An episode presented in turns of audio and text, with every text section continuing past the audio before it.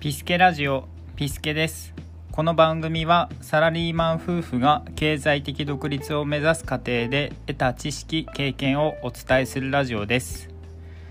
今回のテーマはあなたの支出は誰かの収入になるです。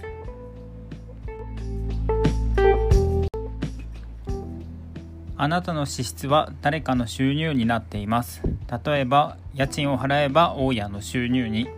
食事代を払えば飲食店の収入に、スマホを使えば通信会社の収入になっています。ただ誰かに支出することは多々ありますが、自分に払っている金額はありますでしょうか。経済的余裕が持てない理由がいくつかあります。それは収入の多くを他人に払っているということが原因になっています。先ほど話したように家賃、食費、通信費、その他コーヒー代、衣服代等々、生活をする中で必要なサービスは購入しなければなりませんので、もちろん支出は必ず生じますが、他人にばかり支払っているという現状を認識することがまず大事です。ではどうやってこの状況を打開するか。答えは自分に支払うです。他人に払ってばかりいると自分の財布は薄くなる一方です。支払いの一部を自分に振り向けることで財布が膨らみ始めます。膨らみを実感できた方が継続できるので、現実的に貯金箱に入れることをお勧めします。以前のラジオでもお話ししましたが、収入10のうち9で生活をして1を自分に支払うくらいでまずはいいと思います。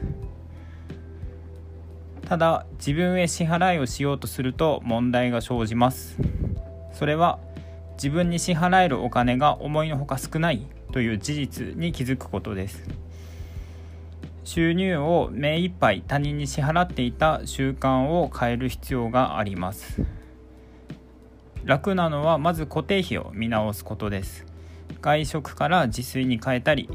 毎日の缶コーヒーをやめたりすることはストレスがかかって続かないです。通信費や保険など固定費から見直しましょう。固定費を見直しましょうなんてありふれた方法ですが、実際にやってみるとすごい楽です。私は格安SIMで月 5,6 千円節約ができましたし、たった 5,6 千円でも劇的に生活に余裕が生まれます。節約などを経て自分に支払う額を増やして、自分に支払ったお金はどうするか。答えは資産を持つために使うです。資産だと思って負債を買わないように気をつけてください。資産とは金持ち父さん貧乏父さんの本でいう自分のポケットにお金を入れてくれるものが資産になります。逆に自分のポケットからお金が出ていくものは負債になります。また、マルクス風資本論を書いたマルクス風に言うと、商品設備や商品のことを資産と言います。そこでかくいう私は節約して自分に支払いを続けて、現在中古アパートを買って自分のポケットにお金が入ってくる仕組みを構築している最中です。ということで、自分に支払って財布が膨らんだお金を商品に変えて、その商品に稼いでもらう、そのサイクルを作り上げることがお金持ち勤め人を卒業する手助けになると思います。